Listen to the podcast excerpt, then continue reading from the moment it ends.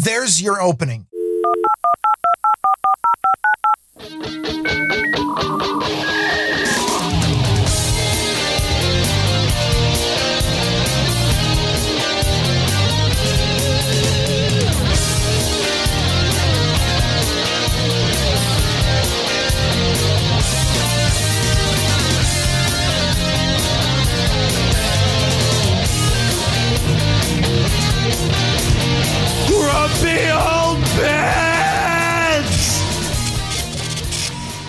Hello and welcome to episode number 226 of Grumpy Old Bens. Today's Wednesday, June 28th, 2023. I am Darren O'Neill coming to you live from a bunker deep in the heart of middle America, just outside of Chirac, where we're finally getting some of that fresh Canadian air. Hmm. And from America's left coast, where the air is hazy but otherwise sunny, and where it is a moral imperative to pirate Star Trek, I'm Ryan Bemrose. Well, you see, you finally came back around to my way of thinking when the streaming services bend you over without any lube and screw you right up the keister. You know, the hilarious thing is, I have always been, you know, I, I don't have any particular, you know, I'm I'm not one of those people who's like, well, obviously these huge corporations deserve all your money. No, I've never been that. I don't have any particular moral issues with pirating, but it's always been, you know, I don't I, don't consume that much content and I don't need the newest content. So that's that's my first line of defense. Uh, is, you know, it's amazing how different the internet looks once you've conquered FOMO. But yes. Well, and people the, are the story here, if you're not familiar, is uh, a, a series called Star Trek Prodigy, which is a 3D animated series in the Alex Kurtzman verse, which is not actually Star Trek. Not something, and, and it's aimed toward kids, and it's not really something I would have watched, but I might go watch it now for the simple reason that Paramount canceled season two and then removed season one so that nobody could watch it because it wasn't making enough money. Uh, it- this has happened to series before, but uh, it, it might be the first time it's happened to something as high profile as a Star Trek series, which is um, the the way that the tax law works is if the company doesn't make enough money on a particular series, uh, they can they can shelve the series. They can you know send it directly into syndication. That's what always used to happen. They're like, oh well, some people like it, and for the twelve people who really like this, let's just let them use it. But somewhere along the line, some bean counter in a giant Hollywood corporation discovered, hey, you know, if we just memory hole the entire series and make it impossible for anyone to do it, we can take it as a tax write off. And so they can get more money out of the series by deleting it from everywhere than they can by continuing to sell it. Well, that's bizarre. That's tax law. So you're And- taking it as a, I guess if you're taking it as a write off, you have to make it go away. You can't Yes, still be making money on it. That's exactly it. Is the moment that you take it as a write off, you are not allowed to make any money on it and you are not allowed to put it up for sale anywhere. And because giant corporations, it is unfathomable to take something that you're not going to sell and just put it out there. In fact, I, you know, it might be fiscally irresponsible for them to do so because who knows? It might become popular later, and it might be like the lost Doctor Who episodes where you, you know, want to pull. So of course they archive it, but for now, because they can't make any money off of it, they've removed it from streaming services. They've killed all sale, all digital sales. Uh, you know, it's it's gone. I I don't remember as of two days ago. The last article I read, it was still available on Amazon, but I think it might have been disappeared from there too. You cannot get this legally anymore. Well, And- that opens up another door. Feel like that pretty much leaves only, you know, if you want to watch Star Trek Prodigy, which again, I'll reiterate, it's Kurtzman era Star Trek animated for kids. It's not something I would normally have watched, but now I kind of want to. And because the options said are, you can't watch that. yeah. You're like, fuck and you, that's exactly that's exactly my knee jerk reaction to any kind of censorship. Is somebody says you can't see this, I'm like, well, now I'm interested. Well, and it's in, it's an interesting way that the entertainment industry has gone because this is a relatively new concept because there's a lot of television shows 20 years ago, 10 years ago. You can stop right there. There's a lot of television shows. Well, there are. But there were a lot of shows that did not have a great first season and went on to have really good, profitable runs. And this Yeah. concept that, oh, we didn't get an audience within the first six minutes, gotta go. And, and that you know okay there are so many new shows. Like the the number of actual series being produced especially the ones direct to streaming services eh, there, there's something like 10 times more show new series coming out now than there were in 2010 Right? there's just that many. So nobody can watch all of them which means that every one of them uh, pretty close to every single new show is going to be niche. So now it's a numbers game. Do they think they made enough I just really don't like this disturbing trend of saying, well, we didn't make enough money. So as a fiscal decision, we're going to just screw the six people who liked the show. Right. And make it so you can never watch it again, where people just assume with these streaming services, they're wrong, but they assume that these shows are never going to disappear, and they always do. Sometimes they just go to a different streaming service. I, yeah, I've had plenty of issues where um multiple times where I'm yeah, like 10 seasons of a show. I'm not good at binging. I don't have the attention span to sit in one place for 10 hours a day for three weekends in a row. Well, you see, this is the beauty of it. The wife and I just watched the second season of The Bear. Yes, chef, heard chef. You know that Cocaine show. Bear? Yeah, the the Bear. That's where that all the chef talk comes from. The Bear, a show that Oh. was a FX slash Hulu thing. I, I never would have guessed. and that is where uh, the the season two just dropped, and the whole season Oh, 10 shit, I hope someone episodes. picks it up. and they should. Uh, 10 episodes, which average like 32 to 35 minutes. I mean, it's like, this is like six hours of content. We do that in a day. What the fuck? That's a whole season? Come on. Well, yeah, I, I'm I, I'm the opposite. I, I I only watch shows, and and this might have made me perfect for the way shows were displayed in the 80s and 90s. I only watch shows, you know, one or two. If if I'm really into it, maybe I'll do three episodes back to back before I've got to go do something else. It's just maybe it's an attention span thing. I don't know, but I I like getting through. I like the ability to binge because I want to get through at my own pace. I don't want to be on somebody else's timetable. I'm not, you know, appointment viewing is not for me. But it can take me months to get through a series that I'm really enjoying. Uh, for example, um, I'm just about finished with Stargate, which is what, uh, 10, 11, 15, 17 seasons worth of 20 episodes per season at 40, what, 45, 50 minutes an episode. That is a lot of content. And Yeah. it's taken me more than a year. And I actually had to switch streaming services because all of the Stargate content disappeared off Netflix before I had a chance to get through. And fortunately, Amazon picked it up. So I've been watching it there. But even that is sometimes on, sometimes not. Uh, you know, I'm, uh, what am I watching? Uh, eight seasons of House, seven seasons of The Practice. It's taken me a very long time to get through these because I don't binge. And I have had series where it just, they canceled it. They're like, oh, sorry, uh, our contract ran out and this series is no longer available. Uh, that happened to me, I think, three different times while trying to watch all, you know, the 15 seasons of Supernatural, where it was on the streaming service and then it wasn't on the streaming service. So halfway through a season, oh, you can't watch. Like, uh, screw you. They are, streaming services practically killed piracy 10, 15 years ago Right. because they became way more convenient and way easier.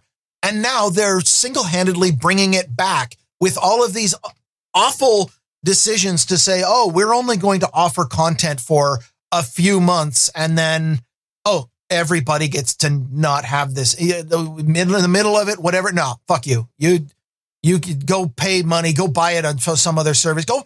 What they're really saying is go pirate it. Well, there's also the point that when streaming started, you could have all of the streaming services for like 20 bucks a month. Now Yeah. there's Now like, each one is 20 bucks a month. right. And there's way too much that is now fractured. The concept that you would be able to pay once and get all of the content, people are seeing that with music and Spotify. Same thing happens there where it's like, wait, where did my Taylor Swift music go? It disappeared. Well, yeah, uh, so did her contract with Spotify. So, well, there you go. Yeah. You, you don't own the music. You are just listening to a glorified radio station. And I don't, I don't need to own the music. What I want is the ability to listen on the device I want at, on on my time, which means you kind of need to own it now. or or at least have a physical, unencumbered uh, copy of it. So you need a very big uh, NAS with a lot of hard drives Yeah. in there spinning up. So I guess what I'm saying is that suddenly I'm I'm finding myself in need of more hard drives and and maybe uh, some NAS recommendations. Yeah. Well, there's a lot of good NAS devices out there. I like the QNAP. I know a lot of people like the uh, Synology or Synology, whatever it is, Synology, I think. I always mess that one up. It's kind of an inauguration moment. Uh, I, I believe it's Synology. Synology, I like their stuff too. And you could roll your own. There's a bunch of different software uh, distribute uh, the, the, the distros that you can use and just throw a bunch of hard drives and some old hardware because a lot of people listening to us they probably have an extra box somewhere laying around that can fit a few hard drives in it it's nice and easy and uh, that's that's how I got my Node. A lot of people out there are like, "Oh, I need my own Node. Let me go see." Oh no, Raspberry Pi is expensive. Well, what other box should I buy for? I'm like, box to buy. Go get go find a laptop that I guarantee you have sitting on a drawer in a drawer somewhere, and throw Linux on it. and you can fire that up and laptops don't cost that much to run energy wise they're not horrible i mean they're not as low as a raspberry pi but the cost of the raspberry pi and the little small board units have gone out of control since like covid I, I was just handed a note. I- Uh-oh. that's believe it or not, that actually happens. breaking news well, broken news. Uh, this it's relevant to what I was ranting about earlier. Uh, the note reads, uh, th- "Yes, it, uh, it is an actual piece of paper in my hand." my wife, who actually is is one of the few people who is capable of writing things with an ink dispensing device and making it legible. I can't do that anymore. I've lost the ability. but is she as nerdy But- as bandrew and collect different styles of ink and different colors Not of that ink I'm aware of. No, she she collects rocks. Oh, okay She's, she's a geology nut. Okay, the note reads Got an email from Paramount Plus. They are upping our subscription cost by $2 because they will be including Showtime, thinking I might drop that service. And my guess, my response to the person handing me the note is We have Paramount Plus. is that good huh? that you got to watch it Well, man I- let me tell you Like, what do you what do you get from it? You get Star Trek, and and apparently not as much Star Trek as you thought you might. right? And lately, the big thing pissing people off too, I guess, the uh, Xfinity folks are having some fun with the Peacock, which they gave anybody that had an internet connection free Peacock, and they were sending out all these little boxes that are like Hulu, but it's their version of the box. I got a couple of them. My parents got a couple of them, and all of a sudden.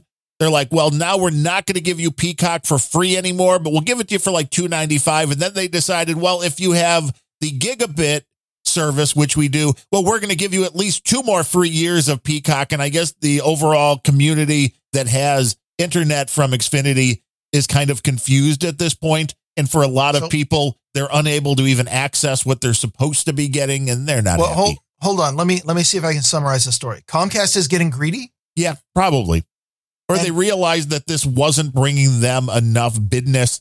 And I'm assuming a lot of do, this do was they think that that charging a lot of money of the the 12 people who actually care about the Peacock service is going to make them more money? Probably. I don't know if it will. I mean, it's interesting because Peacock is tied into NASCAR, which is something I'm following again. And for the second half of the season, like their post game shows and stuff are all on Peacock. So you have to have that if you want it. But I thought their concept was they were going to make money by being the next Roku. These physical devices, I think they really overthought that this was, uh, or they overestimated that these were going to make them way more money than it has.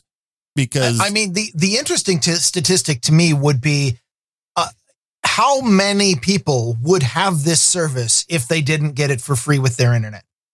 not a lot. I think that I think that number is going to be lower than Comcast wants it to be. Probably, yes. And rightfully so, because again, there are way too many streaming services and people have a limit. When it was just Netflix, And I believe that Hulu was the next big one that popped out after Netflix. And Hulu, the thing they did really well was they had deals with everybody except CBS.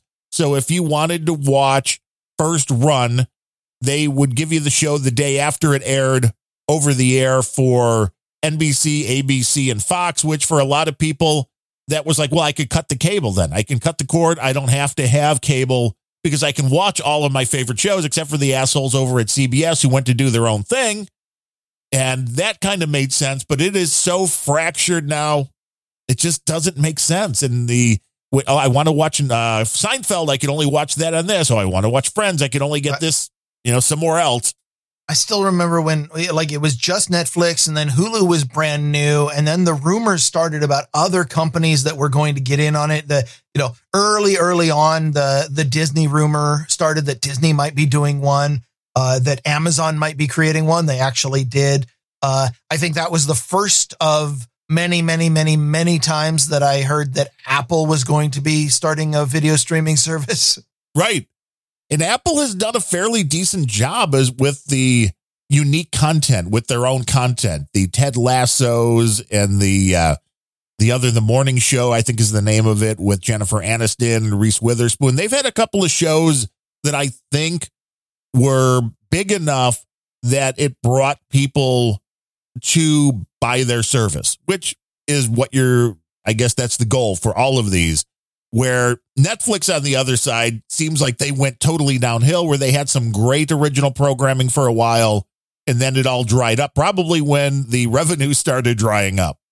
Yeah, well, or or possibly when they went woke and yeah, and it I became mean, a lot less interesting watching the show. Netflix's first uh, original series was what House of Cards, which had uh, you know some amazing talent. It had uh, you know Kevin Spacey, Dana Brunetti was uh, he he apparently was the brains of a lot of that. Uh, it, it, it was an amazing series. It was also a remake of a British series, so it was hard to go wrong. But they, if you remember, that that was such an incredible hit. It pretty much launched their ability to do everything. And then, what was the next thing they did? Because I don't remember I don't remember much else that Netflix did in their originals that was really impressive and had to be watched. No, the only one that I liked that I watched recently was the one with uh, Sam Elliott and Ashton Kutcher, The Ranch. Was okay. a, and Danny Masterson, which became very uncomfortable for them when the Danny Masterson rape trial started and they had to boot him off the show. That was oh. like, oh, whoa, whoa, whoa, whoa. Well, no. Did Netflix cancel the whole thing? They well it basically did because once he left the show i think it lasted another year. They brought in dax shepard to be a character like the danny masterson. It was kind of like kind of like with house of cards when uh, near the end of season four uh, the the woke mob decided to cancel kevin spacey and right. they ended up just writing him out of season five. Like oh he's not in this season. Yeah don't pay any attention to this because we yeah, ignore this. He didn't actually exist. That that's fine because all actors behave themselves when the uh, I'm trying to think off. what what real hits have been in the Netflix originals. They had, I mean, obviously they started with House of Cards, which was very strong, and then the next thing I can think of was uh, Stranger Things, was pretty huge. But Netflix has been uh, uh kind of like Hollywood, has been one hit amongst dozens and dozens of forgettable shows. Okay, not a big deal, except that when your hit rate goes down because every show is now a remake of something or t- based on a true story, but you've changed all of the lead characters into black lesbians or something like that.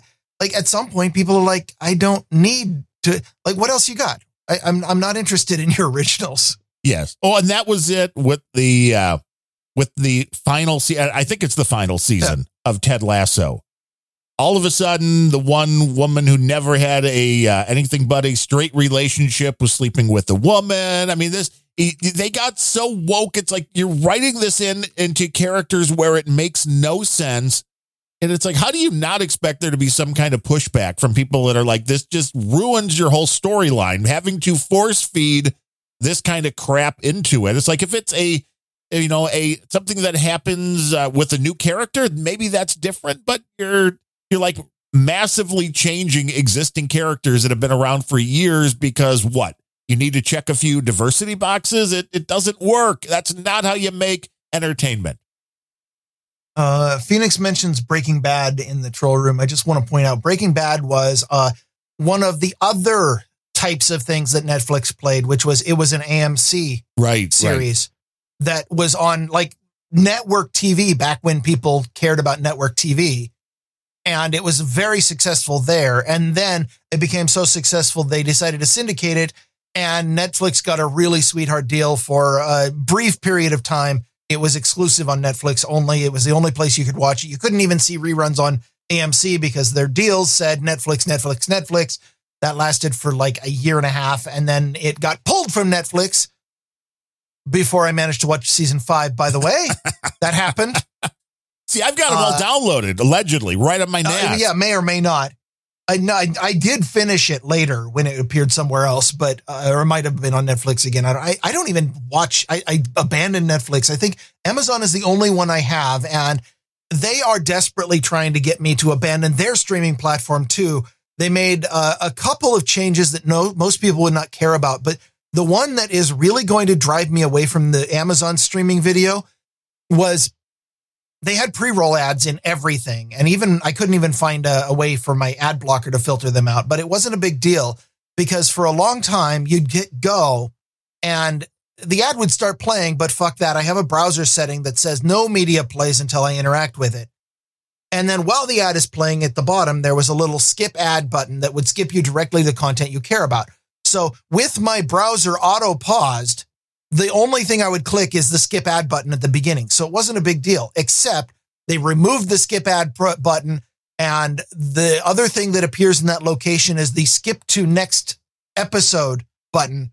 and I missed a couple episodes before I realized this shit is not skipping my ads anymore.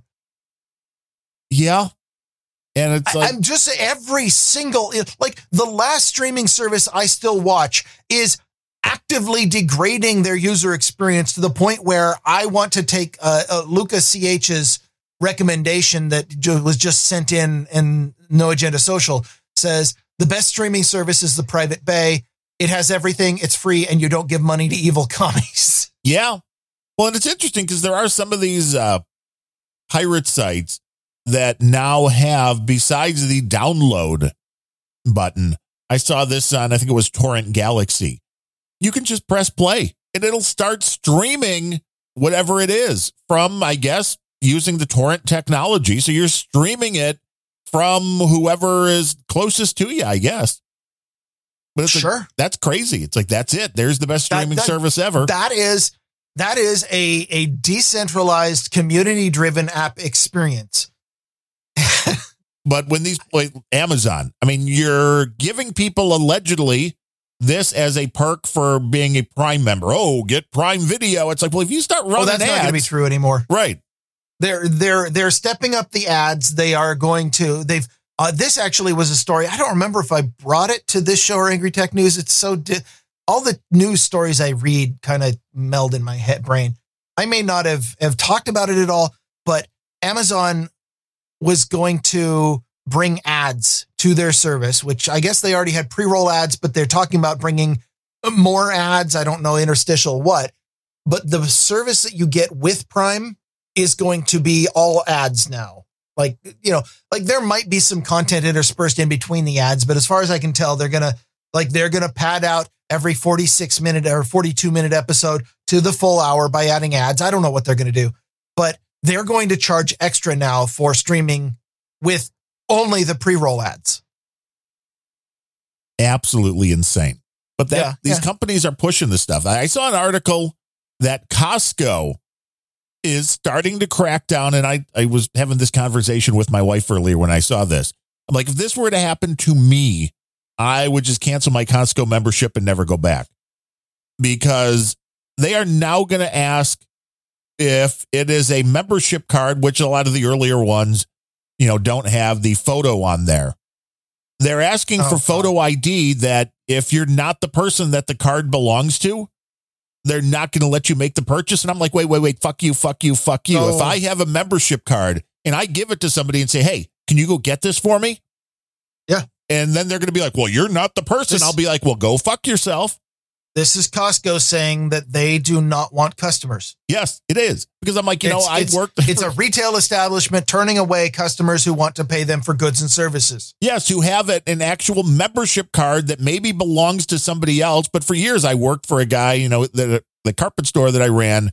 Then it's like, well, here, go buy this. It's like, well, what do you mean I can't buy it? I don't understand. It's like there's only one card. So if that's in somebody else's hands, most likely the person gave them the card and said, go get this.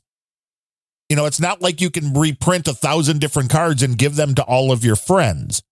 I had I had a Costco card way back in the day, and somewhere along the line, I kind of let it drop because what I realized was that Costco isn't selling anything that I can't get elsewhere without having to uh, authenticate myself at the door. That Right. that you know, early Or on nowadays. yourself at the door. Nowadays, everybody knows that you can't even visit a fucking news website or a search engine without authenticating yourself and say, you know, I am not a robot and I, yes, I am this person. And here, here's all of my private data and browsing history. But when Costco was doing that in meat space 10, 15 years ago, I was like, I don't need this. And there's absolutely nothing at Costco that I can't get elsewhere. So I kind of wandered off and abandoned. Somewhere along the line, the number of people around me who were saying, "Oh, well, you know, Costco's got this, Costco's got that," and I- it, it I think what finally sold it to me was that they had uh, really cheap booze in bulk, which is Right. not easy to get in other places. And so my brother finally convinced me. He's like, "Hey, do you want to go in together and just, you know, we'll get for uh, the four of us, he and his wife, me and my wife." Uh, we'll all go together and we'll get one membership with four cards. It'll be, you know, it'll, it'll work out. The, the cost makes sense went ahead and did it. Got my first Costco card in probably seven or eight years. This was in February of 2020. Costco was the first business in the area to start turning people away for not wearing diapers on their faces. Yeah. And that lasted for two years. And I just let the membership drop and went, okay, nope, no, no, they, they, they had a second chance. They could have kept me as a customer, but they made it difficult again. Which, This, by the way, was a full two months before Jay fucking Inslee decided to force everyone to wear diapers. Costco just did this on their own because they really, really wanted to, you know, they wanted have- to sell more masks because Uh, they were selling them too. they wanted to completely foil their their loss prevention system internally by making everybody wear masks. I don't Well, I mean, it's just insanity what these companies are doing. I mean, I kind of get the Netflix with the we don't want 5,000 different IPs attached to one account because then we know what's going on. But people don't all sit in one area, and the IP addresses from where you are are going to change every now and then. And as we've talked about, that's why companies like NordVPN went, uh, hint, hint, nudge, nudge. We have a service where you could all connect through your home. Wink, wink. Oh, I have a follow up on that. Uh, apparently, and this is something I didn't really know the last time we talked about this. Apparently, we have Netflix here too. Oh, and it's Paramount. amazing. You have a lot of streaming services. Yeah, there's a lot of streaming services that uh, you know we, I, mainly my wife, is paying for, and I don't know we have. So clearly, I'm not getting a lot of value out of it. But went ahead and tried um, to log into Netflix, and I did in fact run across a page that would not let me log in, and said if this is you know if this is you, make sure that you validate yourself on the app or something like that. Is this your, you know, you don't appear to be at home because I have a different ISP than my wife does. And, you know, you do not appear to be at home. If this is you, please validate on the app. And, you know, and then on the app, they, Right. I also got a banner at the top that said, uh, if you're not, uh, you know, here's how you can pay extra money to have a separate account. Like, Right. yeah, well, th- where's the value in that? I'm get, How dare you have a different ISP? the thing is, it didn't work at all in Chromium. It only worked in Brave. And I think the reason it worked in Brave is because I had logged into Netflix with that browser before. Oh, so they knew my browser fingerprint. Right, right. Uh, Anonymous just boosted 17,776 Satoshis and said, We're down to our last streaming service, Funimation. And it kind of blows. What is Funimation? Apparently, it kind of blows. That's a stellar review. He said, I had Shudder, for a while, which is all horror, and even that I maybe watched three movies over the course of get a into year. a streaming service that's all whores. yeah, well, that's horror, horror movies, Oh. different. But it was like the other day on uh, Uh, Unrelenting. yeah, it might not be different if you're into the blood and guts. I'm just saying. But uh, go on. An Unrelenting. A CSB liked this so much he even uh, he even had to clip it. Gene was uh, talking about you know lunch, and he's like, "Oh, should I get uh, should I get Asian or uh, European or what it was like Asian or Middle Eastern?" And I'm like, "Are you ordering food or a prostitute?" It took his brain at least a few seconds to put together what uh, he what he said and why I was responding that way. You know, if Funimation is anime, said uh, Boobery, you know too much, Boobery. In a 1776 said that anonymous now I'm kind of putting two and two together. Boobery might be a Funimation fan. He may be the one that says it blows. Although it He said might be. anonymous, which I mean, Boobery rarely wants to remain anonymous. He has his own show and everything. It, it, it that's important. It's important to have your own show. And You're not really on the internet unless you do your own podcast. That seems to be the way it works these days. Well, we were talking before the show, and I just love the fact that you're making more money off your split with Boobery than you are on this show.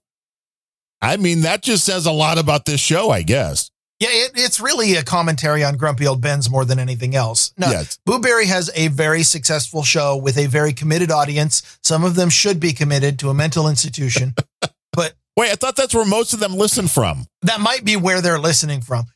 Uh, B Booberry is uh, I, I can say nothing but good things about him, and the main reason for this is, of course, he included me in the splits. I get a very small share of behind the schemes because he uses the chapters app, and also I do some tech support, although I'm pretty crappy about that.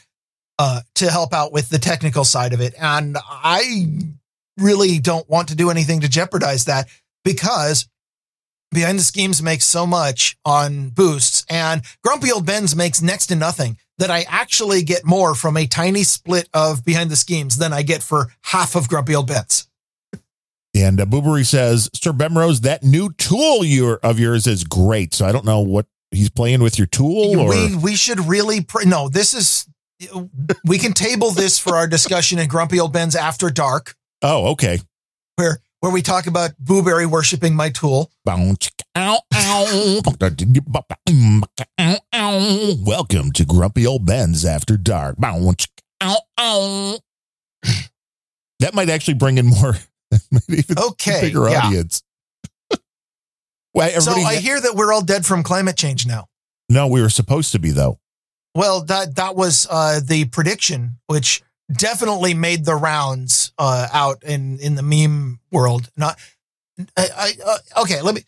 Side note: one of the guys, uh, memes thirteen thirty seven, who has donated to this show via Boost, and therefore obviously I like him a lot, has shut down his account on No Agenda Social. Why? Because he was specifically called out by Adam for you do nothing but post memes all day. I'm like, that's a fucking public service but Adam doesn't like memes anymore. So sadness, uh, moment of silence for uh, one of the most prolific purveyors of crappy memes and the occasional good one. Hey, I don't mind a good meme, but they're they're rare. Well, obviously, a real meme connoisseur has their filters up where they're like crap, crap, crap, crap, crap. Right click, save as crap, crap, crap. And you just get used to it. It's kind of uh, memes, like everything on the internet, like most everything in life, follows Sturgeon's law. This is true. And uh, But anyway. Net Ned came in with a 15,000 sats. He said, I was going to get some religious streaming service called OnlyFans. At least I'm pretty sure it's religious because the girl on it kept saying, oh God, a lot. It is. There are a lot of people who definitely make that their religion. I mean, Anyway, There uh, are worse according things. to according to this tweet that whose screenshot has been shared a lot. You have to share the screenshot because it's from Greta Thunberg, oh, Greta. who deleted her tweet No, wait, okay. So this was how many started years ago? when people started linking to it. Uh, it is from five years ago, from June 21st of 2018, saying that if we don't do something immediately about climate change, we'll all be dead in five years. That's And- not exactly what it said. I, I But- should probably just click and read it. but didn't we do something? So, I mean, Hey, well, Okay, so what it actually says a top climate scientist is warning that climate change will wipe out all of humanity unless we stop using fossil fuels over the next five years. Did Oh. we stop? No, we did not. Then we're dead. Yeah, so we're all, we're all doomed. so here's the thing: once you realize you're doomed, you may as well go all Yeah. balls So- to the wall. So why are we making everybody's lives miserable? If if we've passed the point of no return, why are we still making everyone's lives miserable by forcing them to eat bugs and drive electric cars when hey, we're all doomed anyway. We might as well enjoy it. Let's Right. go back to the good times. Fuck yeah! This is why liberals don't like logic. right there, that proves it. Because I would say, oh, we're all dead. Well, well, hell, man. Let's. It's you know you take people when they find out and it's horrible. Pe- But people every day find out they have a terminal illness. I mean, besides just life. Yeah. But they find out, you know, they have six months to live or a year. And there's two ways to take that. There are the ones that will just sit for the rest of their lives and wallow, and the other ones that go, fuck, man, let's do it. Yeah. Like I've got I've got $120,000 in my retirement account. Let's liquidate that bitch and have some fun. Go to Vegas, baby. and then tomorrow, when we're here, down, the in, when we're in debt here- tomorrow, Here is my advice for anybody approaching the end of life who who still has, you know, a nice fat retirement account or savings or whatever. Spend it. Yeah. Your, what have your kids done to deserve that shit? Yeah. Spend it. Use it. Enjoy yourself.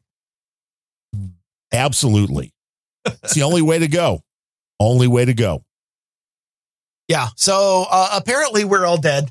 Uh, and I, I can tell because I look outside and uh, the sky is just a little bit hellish.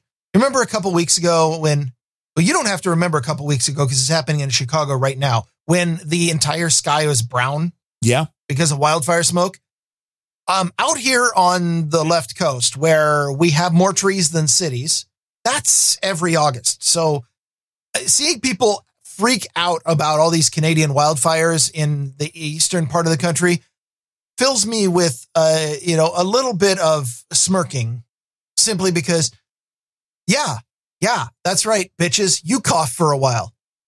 And it's so Problem, weird in this area. I mean, we are in the, the southern suburbs of Chicago, and my wife works for the village now. She said people have called and like, it seems really hazy out. so, I mean, people are like concerned and they don't know, but it's like, do you not turn on the news? Do you not hear about the fires? I, I, if they're healthy, they don't turn on the news. True. That's correct. True. There are the air alerts that say, you know, basically don't go outside without an N95 mask. Go figure. Oh God.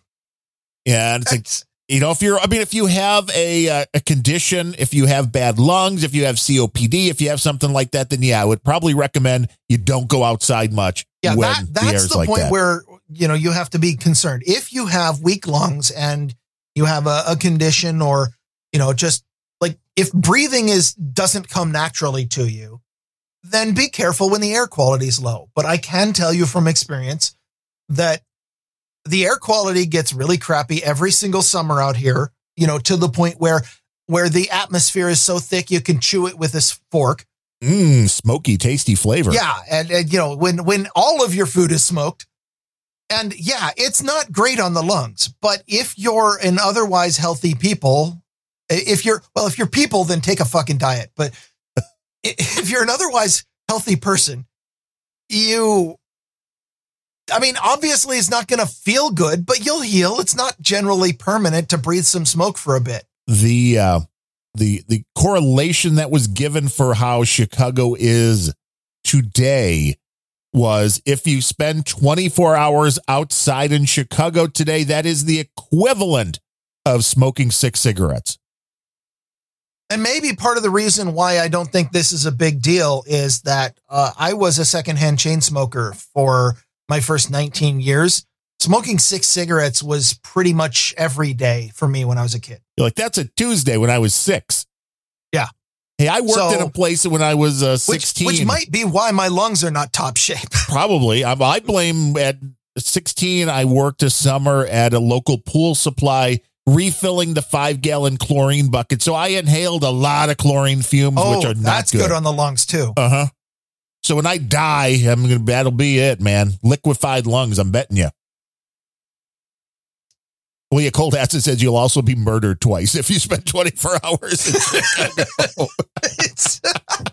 so on the bright Yeah. side, Yeah. your lungs will be fine. I mean, I, I think he just nailed it. If if you are in Chicago and you want to spend 24 hours outside, it's not the smoke that's going to get you. No, no, it's that lead in the air. It's way Yeah. worse than the smoke. It's it is in fact eh, too much particulate matter in the air, Yeah. but the particles are they're not microscopic. And this weekend, baby, NASCAR hits Chicago. And on Saturday, we're getting our new air conditioner. So, woo, I should be able to be nice and cold by Sunday. Oh yeah, how are you not dead? Well, the air conditioner is still working. They just had to refill the uh, the magic juice that's inside of it.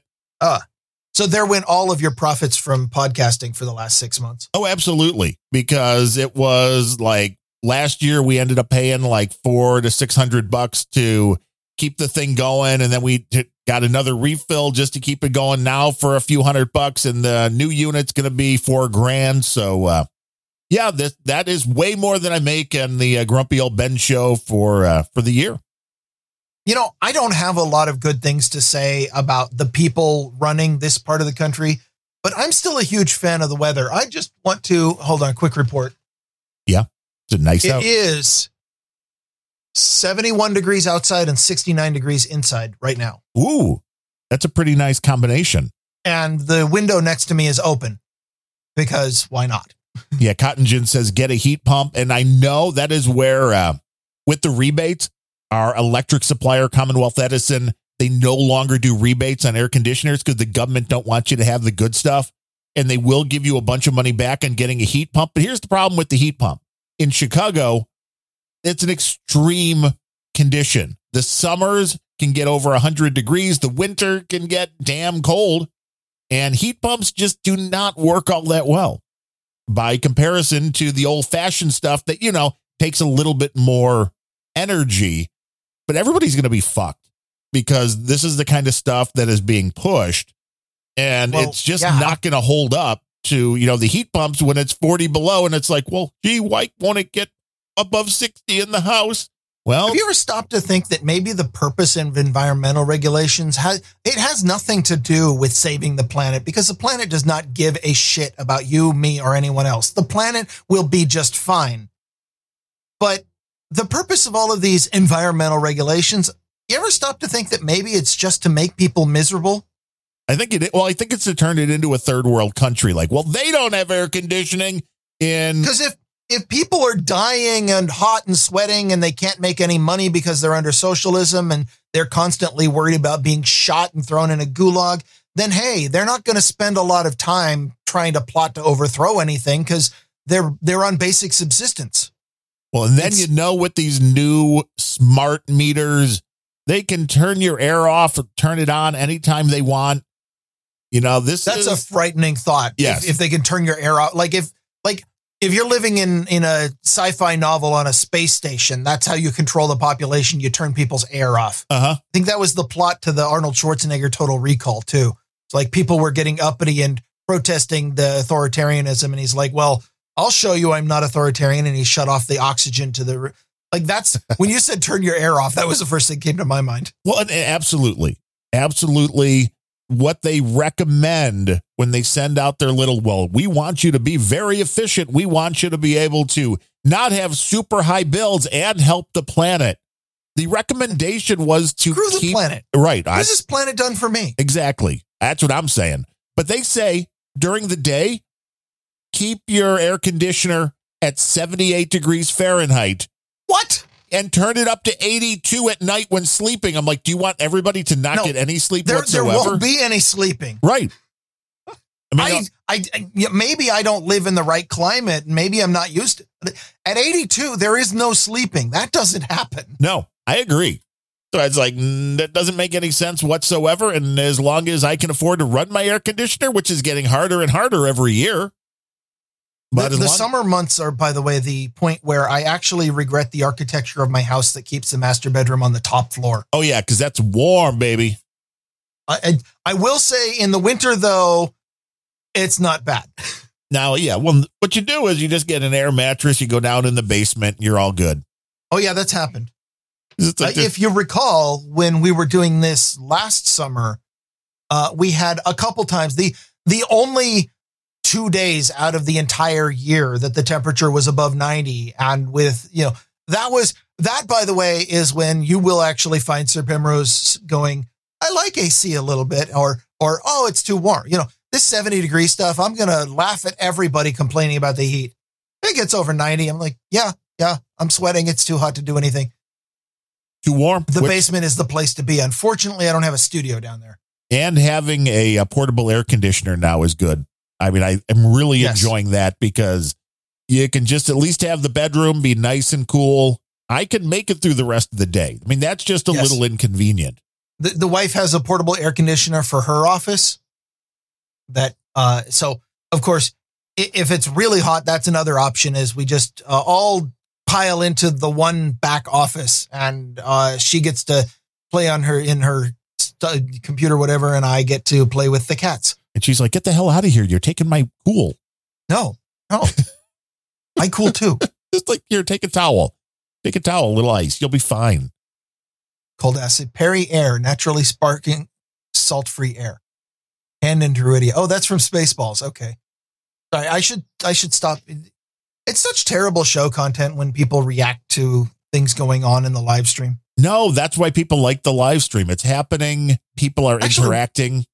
What the hell do I know about quality show content? Our show doesn't make any money, so obviously it's exactly. not that good. We should be looking at what cold ass. No, Yeah. he doesn't make any money What we either. really should be doing is smoking pot on the show actively and hey, hey, I'm talking like I'm wasted, you know, because that seems to be what brings in the satoshis. hey man, you got you got any sats that you can like send a brother? Come on, man.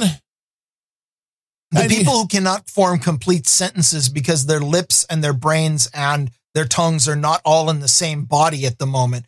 That seems to be the people who bring in the donations. So maybe we're doing this all wrong. Maybe.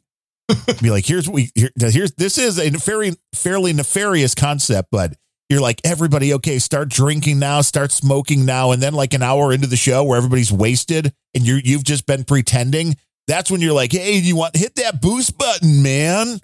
It'll feel good if you hit that boost button. I turned into the bus driver man. from uh, from uh, The Simpsons. it's, it's like it's like which which, which Dana Carvey character are you right now? I, I was, was, I was kind of Dana. Carvey. I might have Yeah. gone a little too far back in time. Might have been Cheech and Chong, you know. Yeah. Hey man, I don't know. Like Otto, here. was it Otto, the bus driver from The Simpsons? The- Eh, just- maybe that I don't remember. it was a great character. I, I understand that The Simpsons is still on, but I think that the last time that I religiously watched that show, I was in middle school. It's been a while for me too. I mean, I even jumped off the South Park train, but I think that's a lot harder to find now as well. I, I- think that's on like Paramount. I remember absolutely loving the shit out of South Park when I was a sophomore in college in 1997. you will respect my authority. I, I'm, I'm not saying that these shows, which are clearly very successful, should give it up, but I am maybe thinking, yeah, how many years is enough? Well, forever because they are never aging characters, and now you know you could But hi- you- you could just put the voice in a vault and uh, Yeah, know, the limiting factor is when your your voice actors die of old age, but now you've got AI for that. CBrooklyn with the one one one one sats. He just says, "Hey man, here man." No, here. That's right. He's like, "Here you go. Here's here's some sats, man.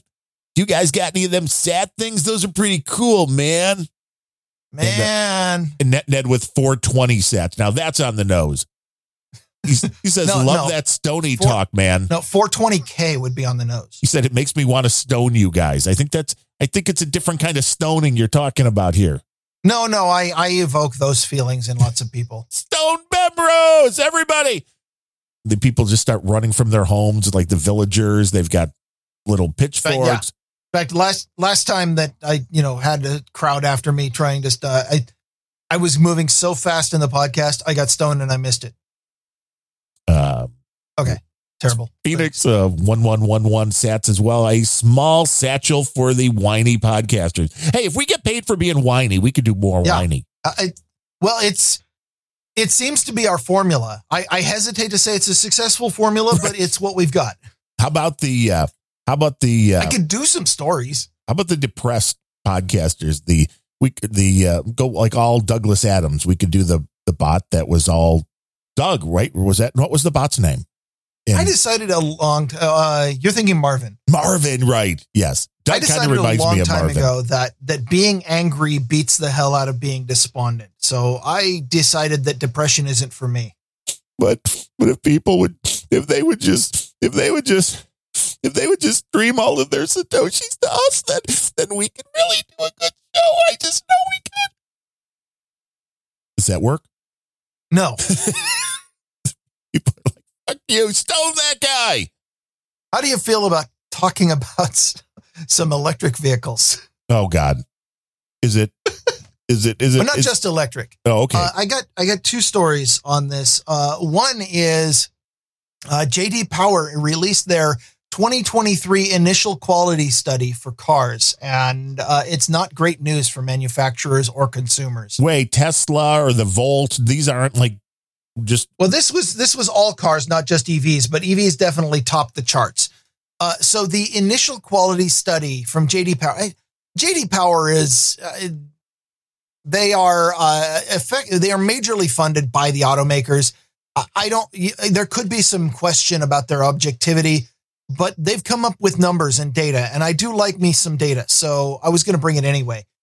The initial quality study effectively surveys car owners. Um, in particular, what they do is they get the information, the contact info from dealerships about who bought a car and then survey them 100 days after for uh, what kind of problems did you have during your first 90 days of owning this car. That's the the initial quality study. Now, it being a survey, uh, a voluntary response. Um, you know, the people who had problems are definitely going to be whinier than the people who are happy. So take all of the the grain of salt that you need for it being a survey. But the result, the overall result that they had, um, they track how many problems did you have per 100 vehicles. The stat is PP 100. Um, so across all owners. The industry average is 192 problems per 100 vehicles. So on average, you are going to self report in your first 90 days of owning a brand new car that you had two major problems with your car. that's a lot. Yeah, that I feel like in the first 90 days of owning a brand new car, is it unreasonable for me to think that number should be close to zero? No, Like, it should be like I- when you first start dating somebody, everything's I- fantastic. I get it. Seven years down the road, when the warranty is expired, things should start falling off your car. That's planned obsolescence. But you don't plan for obsolescence in the first 90 days. This is not this is not obsolescence. This is shitty manufacturing. Yes. Um, and it depends what they're considering a problem, but people are dumb, so who knows? The industry average, by the way, also went up in between 2021 and 2023. It went up by 30 problems per 100 vehicles. It's a decent So- raise. cars are getting worse. Um, they split the study into nine key categories infotainment, features, controls and displays, exterior, interior, driving assistance, powertrain, seats, climate, and driving experience. Wait, infotainment is one of the uh Is one of the categories, in a car. uh, which which is the iPad that is now embedded into every fucking car in existence. right, which is Yeah. very safe. Nothing to worry about. No, no, it's not. But but that's okay because it's got paternal software that makes it so that if the car is in motion, then not even the passenger can do anything with that thing. Because you know, because these companies are more um, are your parents apparently. Exactly. Anyway, in eight of those nine categories, in uh, infotainment, features, controls and displays, exterior, interior, driving assistance, powertrain, seats, and climate. Those eight categories all went down in quality. The number of problems people had with those went up year over year. The only one that did not go down was driving experience. It was flat. It was exactly the same as last year. So, uh, some key findings, specific problems that that people complained about on the survey. Uh, door handles is the one that surprised me the most because you would think that door handles are kind of a, a the solved problem. It's a technology that we kind of understand. you lift a lever, you end up in the car.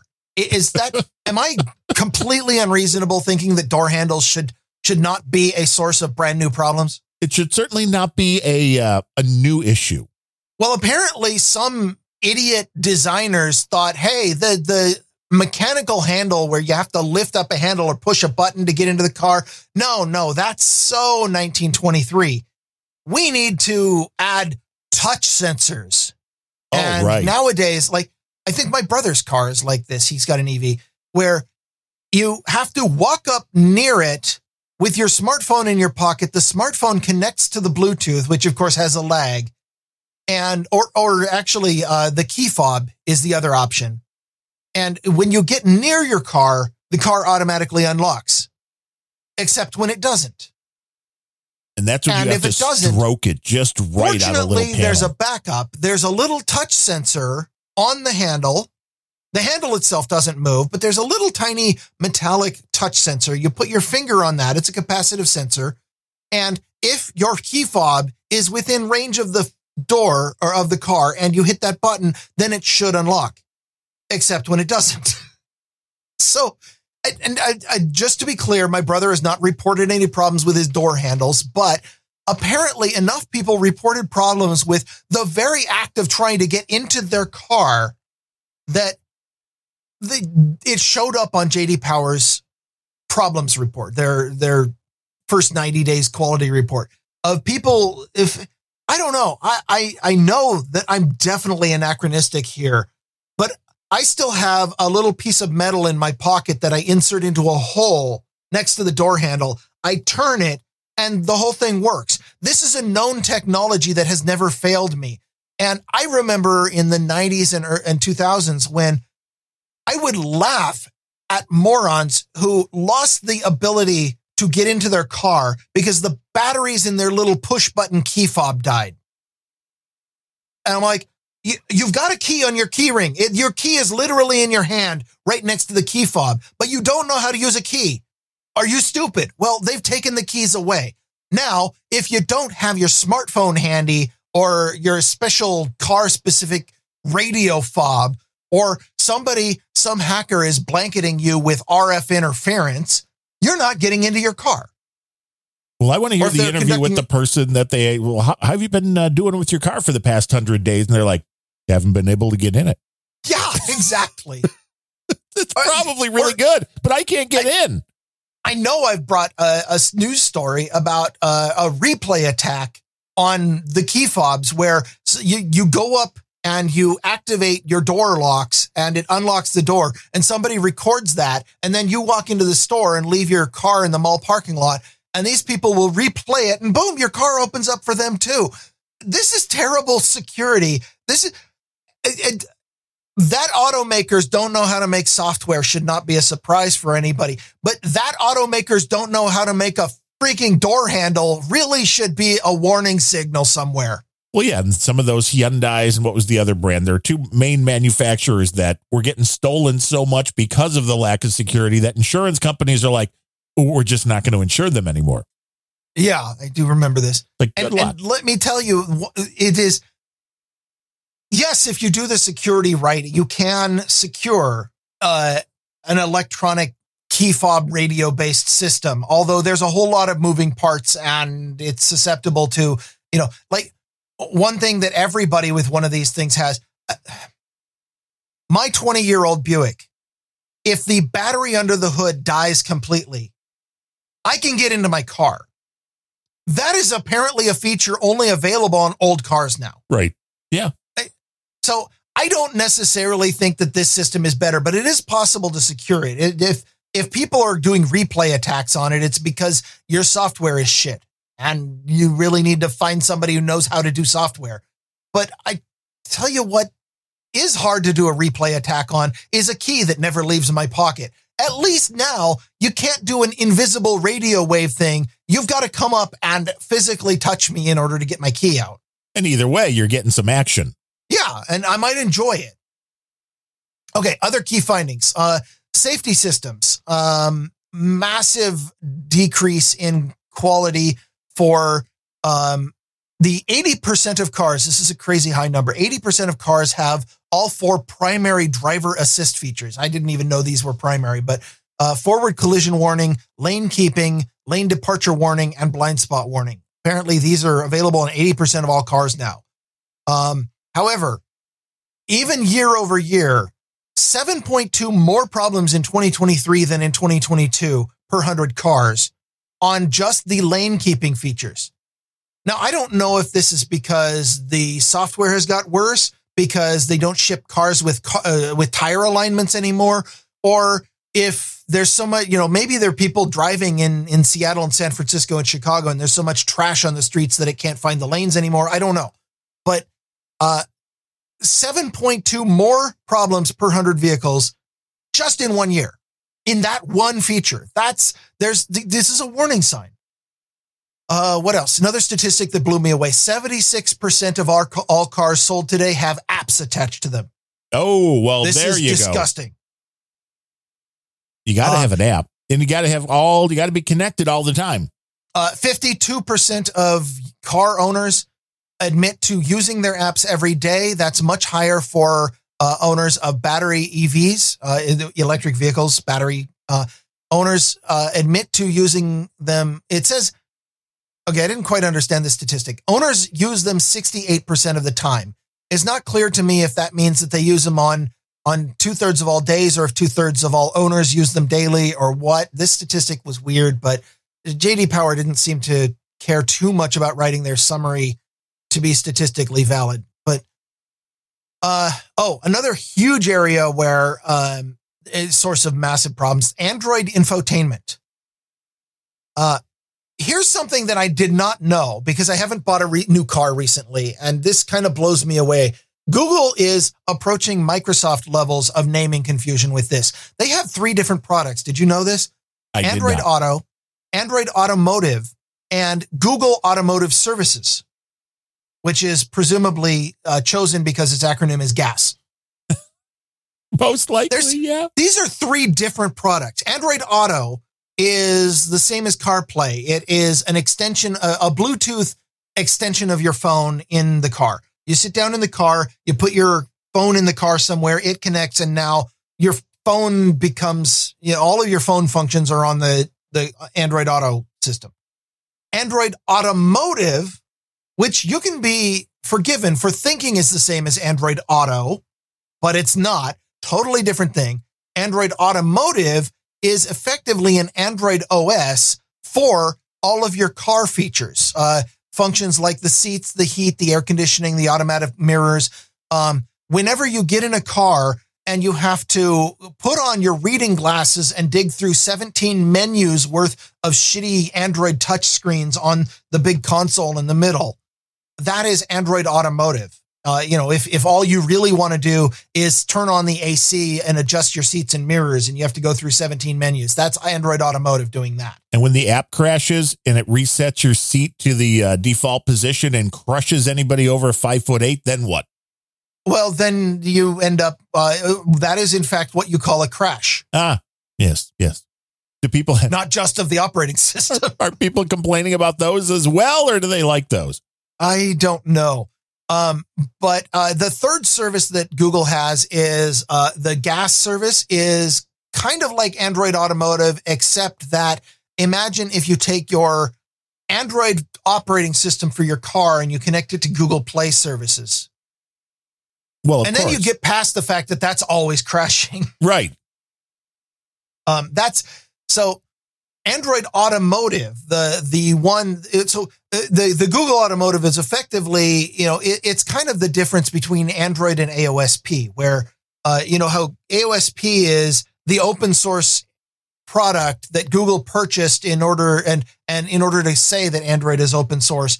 But AOSP is really just super bare bones and doesn't have all the services, and you can't run anything because every freaking function in every phone today says requires Google Play services, which is a bunch of proprietary stuff that sends all of your private data back to Google. And I've ranted about this on too many shows already. Google Automotive Services is kind of like that. Your, your car phones home to Google to get authorization for everything you want to do. That's what Google Automotive Services does. Only a couple manufacturers use that. Most of them use Android Automotive, the which is the touchscreen OS for your whole car. That had 51 problems per 100 cars, which means in the first 90 days, flip a coin. If it comes up heads, your Android Automotive was broken.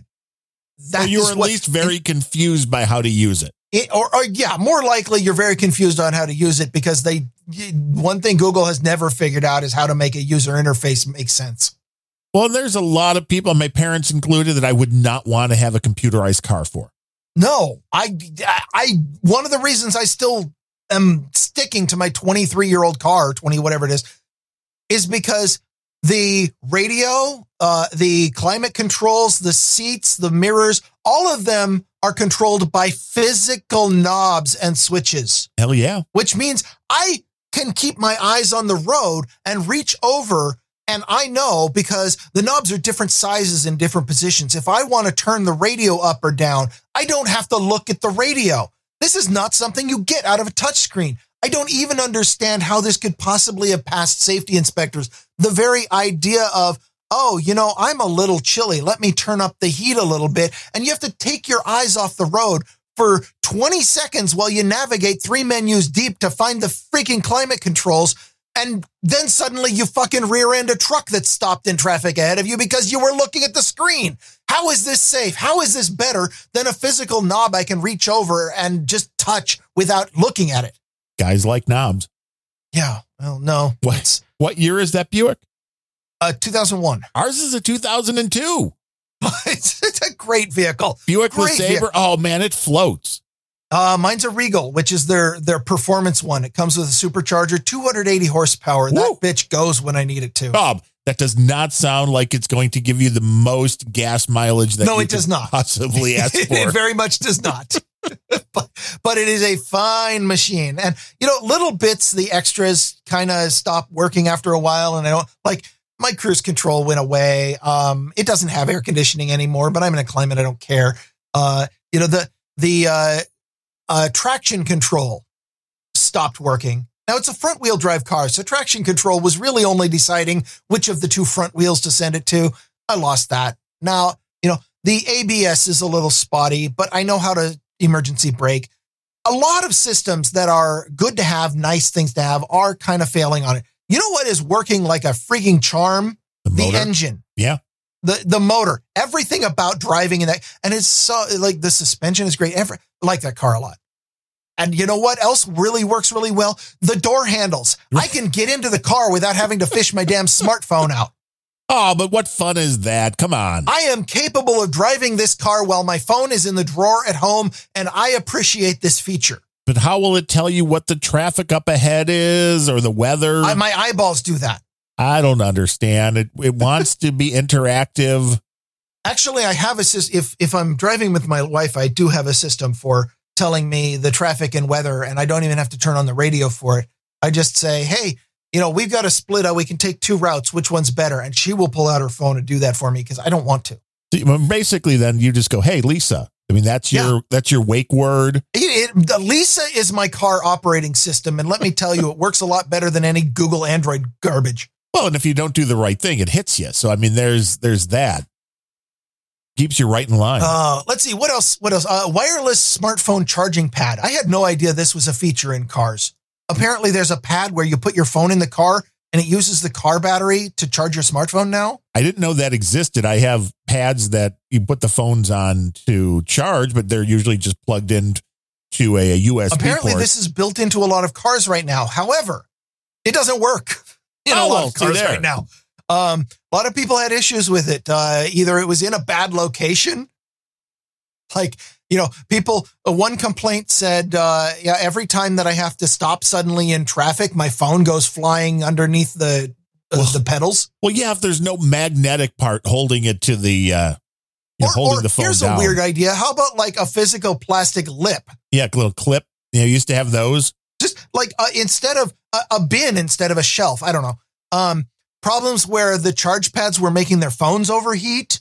Uh, problems Ooh. where the charging was intermittent, or a number of people, uh, 1.1 per hundred, said, "Oh yeah, that's never worked." Well, these are the people that also said they don't know how to get into their cars, so it's it's less This useful.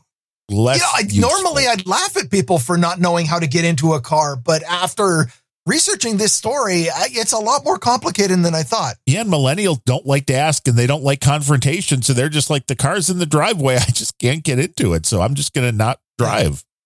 So uh, JD Power also sorted the various um, sorted the various cars by brands, which brands had the most problems, which brands had the least problems. Remember, this is all uh, initial quality. This is problems within 90 days of purchasing a brand new car.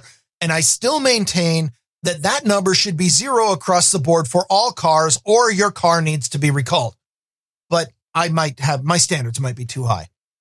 Nope. Uh, the best brands uh, were Dodge, Ram, Buick, uh, Alfa Romeo, Porsche, Cadillac, Chevy, and Kia. Wait, where's those- Elon? Where's Elon? Nowhere up there. I am getting to that, believe it or not. Um, by the way, uh, the most improved brands year over year were Maserati, Alfa Romeo, and Ram. Who uh, Maserati had a 73 PP100 improvement. So they reduced uh, three quarters of the people out there. They reduced it by one problem. So that's okay. You know they they're working on it. I gotcha. Uh, cool. Uh, of the ranked brands, oh, excuse me. And here's another thing that I discovered that JD Power has. They are funded by the um, the automakers, but not all automakers are on board. The other thing that they have is there are certain states who uh, the states will not allow the uh, JD Power to survey the car owners or even get the list of car owners in that state unless the automaker turns over the list. Now, this is great for privacy. Not so good if you're trying to conduct a survey. Okay. But the only automaker, only the automakers who uh, signed on and gave JD Power permission to survey were officially listed in the report. Uh, the bottom brands of that were uh, Lucid, Rivian. Um, the air quality is killing me right now. I'm telling you, it's no good. No bueno, man. Uh, oh, uh, sorry. Lucid, Rivian, Volkswagen, Chrysler, and Volvo. Uh, Volvo, uh, Volkswagen, Chrysler, and Volvo all had around 250 PP100, which means the average Volvo or Volkswagen or Chrysler owner had two and a half problems in their first 90 days of owning the car, whatever that is. Uh, okay. You know, again, the problem could be, uh, you know, I'm too stupid to learn how to open a door. Right. Which or I don't know how to turn the radio on Yeah. or it's It, it could be. If it's the infotainment system, then you can blame Google for a lot of this, except the manufacturers are the ones who are putting that crap in there. right. But here's the kicker 250 PP100 for the bottom ranked brands who participated in this Volkswagen, Chrysler, and Volvo. Coming in at 257. Now, this is only available from uh, the states that does not require the automaker to turn over the list of customers. So, incomplete list, but extrapolating from that, 257 PP100. So, worse than the worst ones that were ranked. Tesla, who does not give JD Power permission to uh, survey and does not give out customer lists. You would not talk to our customers. Now, that said, there is one company worse than Tesla, Polestar, 313. Is that is that even an auto manufacturer? I don't know what Polestar is. I, they, they were listed on there with an asterisk saying they did not, you know, they they don't want us surveying. They don't want to can't play really nice. blame them. Right. But yeah, Tesla was worse than every single automaker that uh, participates in JD Power. Well, just in terms of of people who buy a car and immediately shit doesn't work for them. And I will say this you you are correct that that people not being able to figure out how to use a car is included in these stats. And and maybe you don't say that's the automaker's problem, but I would argue that usability very much is the automaker's problem. If you make a system that doesn't make any sense and you're confusing people, that's a problem for your system.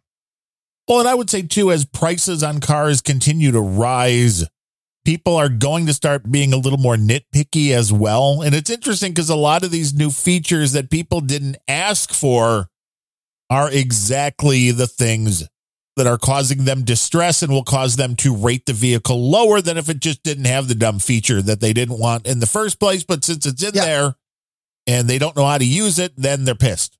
And maybe if you could leave my door handle alone, give me physical knobs and possibly focus on just making the car run well and efficiently, that would be a car I'd pick up. I don't need a damn iPad in the dashboard to blind me at night with a giant LED screen or to tell my wife that sitting in the passenger seat, she's not allowed to change the radio settings because the car is moving. I don't need that. I don't need an automaker deciding the, whether or not I'm capable of operating a vehicle. And for all these things in where the uh, door handles are an issue, if you don't have the right key fob, what happens if your uh, car's upside down and on fire and the fire people are there and they're like, I can't get this guy out of the car because there's no door handle? Well, you're screwed because it's a battery vehicle and they can't put the fire out anyway. That's true. So everybody's going to be dead anyway. See, Greta was right. And and speaking of quality, air quality, when one of those batteries burns, Yeah, you don't want to be around that to you don't want to. Yeah, you don't want to be breathing in the air. The air. Hey, if you Okay, well, as long as I'm on a roll, an I have N95 one- mask, that's all you need. I have one other automobile story. Uh, this one is a little bit more political. The National Health Traffic Safety Administration, the federal uh, and the federal uh, Department of Transportation, have sent out a letter advising automakers not to comply with Massachusetts state law. Interesting. Massachusetts passed a law. Apparently, this is old news, so it's not clear why the letter was sent now. But uh, in 2020, uh, by initiative, uh, but with overwhelming voter support, Massachusetts passed a state law that requires automakers to share vehicle data and specs with uh, owners of the vehicles and with independent repair shops. This is a right to repair law. Uh, it passed overwhelmingly and says in Massachusetts, you should be able to repair your own car. You shouldn't have to go to the dealership every single time you get locked out of your car because you can't figure out the door or the sensor has mud on it. The Alliance for Automotive Innovation, which is, of course, one of those fantastically ironically named uh, trade groups. It's a trade group representing automakers. They filed suit to block right to repair. So, so much for automotive innovation arguing that uh, the Massachusetts law should be voided because it is preempted by federal vehicle safety rules. According to a lawyer from the NHTSA in the letter, uh, they argued that giving customers and repairers access to the vehicle systems demanded by Massachusetts could also make them available to hackers who could then access steering, accelerating, braking, or electronic systems, which is the crux of their entire argument. The right, we cannot have right to repair because oh no, hackers. Because they're going to get in and they're going to drive you right off a cliff. Yeah, that's the argument. Um, and sure, while we're at it, let's you know by the same logic, maybe maybe all software companies should stop publishing APIs because hackers might be able to use them. Duh. Maybe we should stop allowing software interoperability entirely because hackers might get in. Maybe we should stop issuing smartphones because a hacker might get in and send a text message. Might. I, They will. They- and they are. I mean, the parallels to computing, which we've seen for the last 30 years, exactly how this argument plays out, are in- incredible. Uh, it doesn't matter if your system is open or closed. Hackers are going to get in if your security is shitty. And if your security is good, then your hackers are not really going to get in. That's it. It's not whether or not it's open. It's whether or not you have any clue what the word security means while you're developing your software. And as I may have just talked about in the previous story, automakers have really shitty software. And I would argue that a remedy for this is maybe they stop putting so damn much software. But if they're going to, then hire somebody who's heard the word security before because these cars are terrible. And that's what the NHTSA is complaining about is these cars are terrible for security and therefore we can't have right to repair which is absolutely the wrong remedy. The right remedy is maybe we rebuild these systems so they're secure ish. I mean, you, nothing can be 100% secure, but you can probably get better than 250 problems per 100 vehicles. Well, and the ability to take control of the vehicle's operation remotely, that does not seem to be a feature that I would want in a car I am driving. That is not a feature on my 2001 Buick. Oh, my my 2002 Neaton doesn't have it it's, yet either. It's crazy how, you know, the only people who can control whether the vehicle goes forward or stops or turns is um the people sitting inside the car, mainly the driver's seat. But I, I can see how it might be possible someone sitting in the passenger seat could affect the steering. Let's hope it doesn't come to that. It was a whole simpler time when those cars came out. It's, I mean, am, am I wrong for thinking it's absolutely insane that there's a control system available that the hackers can take over? I guess that's what self driving and, and lane assist are. But that's what the big, you know, high profile stories, because they're so sensational, they don't happen that often, but high profile stories about hackers getting in and taking over the lane keeping and causing it to, you know, swerve sideways because it thinks that suddenly that it's not in the lane. Okay, well, maybe then you, if you have to have the lane keeping, maybe you keep it secure. Maybe you also have a way for people to turn it off because, hey, I'm quite capable of keeping my own lane. Am I am I off base here? Am I just being old and grumpy? No, because. I think it leads to oh, the answer to that is pro- yes. yes. but- well, it was a trick question. yes. I mean, it's beautiful in theory, but when you're adding this stuff that by default is going to add the possibility for it to be misused, it's kind of like the Bitcoin thing when they're like, well, we could add a super secret password. So in case you forget, well, see, no, then the security's gone. You can't have it both ways. If Oh yeah, yeah. You- You're talking about the the helpful devices that say you shouldn't have to remember 24 words, so we'll store them for you. Yes.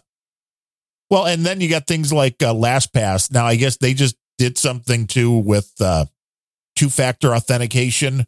Let, It- let me guess. LastPass got hacked again. It's about that time. It, se- it seems like it's even worse, though. It just seems like they are uh, incompetent, which maybe they are. But Well, you'd think if they were competent, they wouldn't be getting hacked like clockwork every four months. but I guess using those authenticator apps is having an issue, and there's a lot of people who can't get into their account at all. Which, as we would tell you with everything, always back up your passwords. So even if you're using a service like LastPass, you better have them somewhere No, else, it's, it's all good because you can secure your account with your Gmail right? and uh, you know have them send you an SMS. Right, but then you have to send it to the phone that's been compromised. It doesn't work. it just shit don't work. It does not work. And, So- yeah, not being able to log into your account where all of your passwords are. Oops. So taking the cue from the computer industry who's been grappling with this problem for 30 plus years, there is very little evidence that publishing technical details inherently makes things less secure. See also the entire open source industry.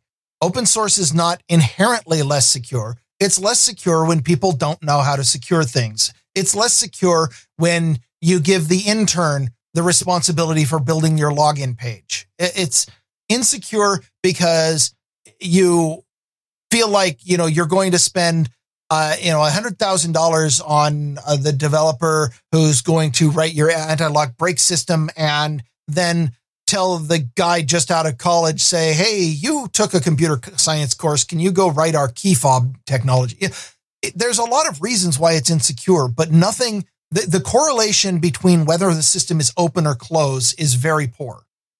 Uh, automakers are not looking for they, they I mean, I look at this and it's pretty transparent. The automakers straight up don't want right to repair. The reason they don't want right to repair is because if people have the ability to repair their own cars, they have the ability to modify their own cars. Uh, given that cars are 100% software these days, the ability to modify your own car means that you can change the software. If you can change the software, then you are compromising one of the automakers' giant billboards of dollar signs that they see in the future, which is uh, the software is the lock and key to force everyone into high priced subscription automobiles. If Oh, if yeah. you can charge people fifty dollars a month so that they can use, you know, so that they can get their door unlocked without having to have their key fob or phone with them, then the automaker sees a massive dollar signs. And if you give people the ability to modify the software, someone out there is going to put together a kit. So I submit to you that uh, you know I don't. I, I think that the the Department of Transportation and NHTSA are being willing pawns here. Imagine that government bureaucrats, but the Alliance for Automotive Innovation are not concerned about the hackers that are going to drive you into another lane. They're concerned about the hackers who are going to create a custom ROM that allows you to get all the horsepower you bought out of your engine or allow you to use, uh, you know, your infotainment system without having to pay a subscription. Right. You got to reprogram the EEPROM, baby. Another thing that I discovered while doing this, uh, in response to the law passed in 2000, um, and this was something I didn't know. Kia and Subaru uh, cut off access across the board to all onboard telematics to any new car buyer in Massachusetts. Because it was against the law. Was that the whole deal? Uh, because because Kia and Subaru at least were overt about the idea of no, we're not going to give people the ability to repair their own cars. uh-huh. Not going to they force just- us. No way. So they said, okay, if you're in Massachusetts, you don't get to use all of our tele, or, you know, uh, what, what, telematics.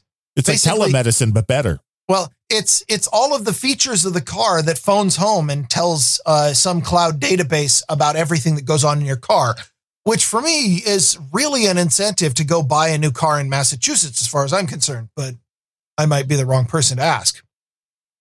Anyway,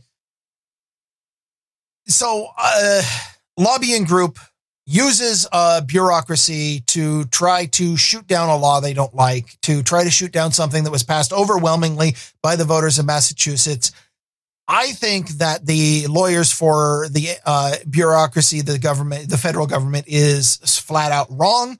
But um, I'm seeing this in a disturbing trend amongst a lot of people who are starting to argue that uh, unelected federal bureaucratic agencies can make rules, and those rules automatically preempt state laws. This is really dangerous to our, our current form of constitutional government. The 10th Amendment is pretty damn clear. States are supposed to be in charge anywhere that the Constitution doesn't say the federal government, and the federal government is only Congress has the right. The idea that the Depart- federal Department of Transportation, which does not have a single elected official anywhere in it, can willy nilly just preempt states' laws is really scary. And I hope that gets shot down by courts if it ever goes. Yeah, it's getting crazy. They don't understand. Most people don't understand the Federalist way. And uh, this is what you get. They can't even get into their cars for the love of Pete. Yeah. not, well, the, or you know, they can't figure out. Sorry. I, And these You- are the people making laws. They're the ones that can't figure out how to yeah, get they into their can't cars. figure out how, they, they're the ones who had exactly one problem in their first 90 days. Their problem was they couldn't figure out how to open the door. Uh huh. Yeah. Although the gas mileage was great that way, Yeah. never leaves your driveway. Yeah. What, what was your average MPG over the entire thing? Well, it was uh, divide by zero exception. It was re- it was really good. Best you're ever gonna see. Yeah. But um, we are a value for value show. We do have a couple people to thank for today's show. Oh, I am so happy to hear that. I mean, one of them's our buddy Sir Sean of the Allegheny Valley. Woo! I remember that guy. Comes in with his $25 a month, and he uh, was asking people over on No Agenda Social, podcasters that is, that he supports, like, hey, would it be okay if I just turn all these monthly donations into uh, Lightning? And I say yes. I'm actually okay with that. Um, As long as you keep know, your nodes open.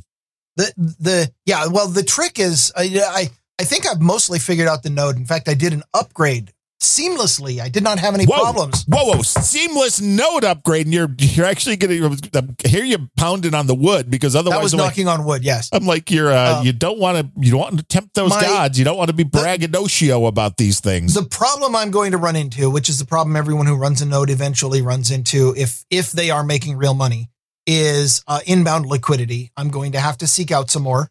Um, but I don't have a problem with with switching it over.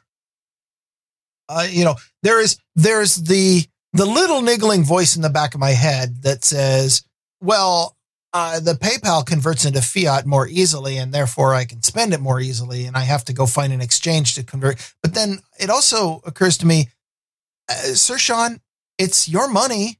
Um, you contribute value to the show. You contribute a lot of value to a lot of shows. There are a lot of podcasters who are in your debt, and if you want you contribute value how you feel comfortable doing it. And if you no longer want to pay a PayPal vig I can respect that. I your decision for how to manage your money is yours. You've got you've got a good reason to and I am happy to get value any way that you dish it out.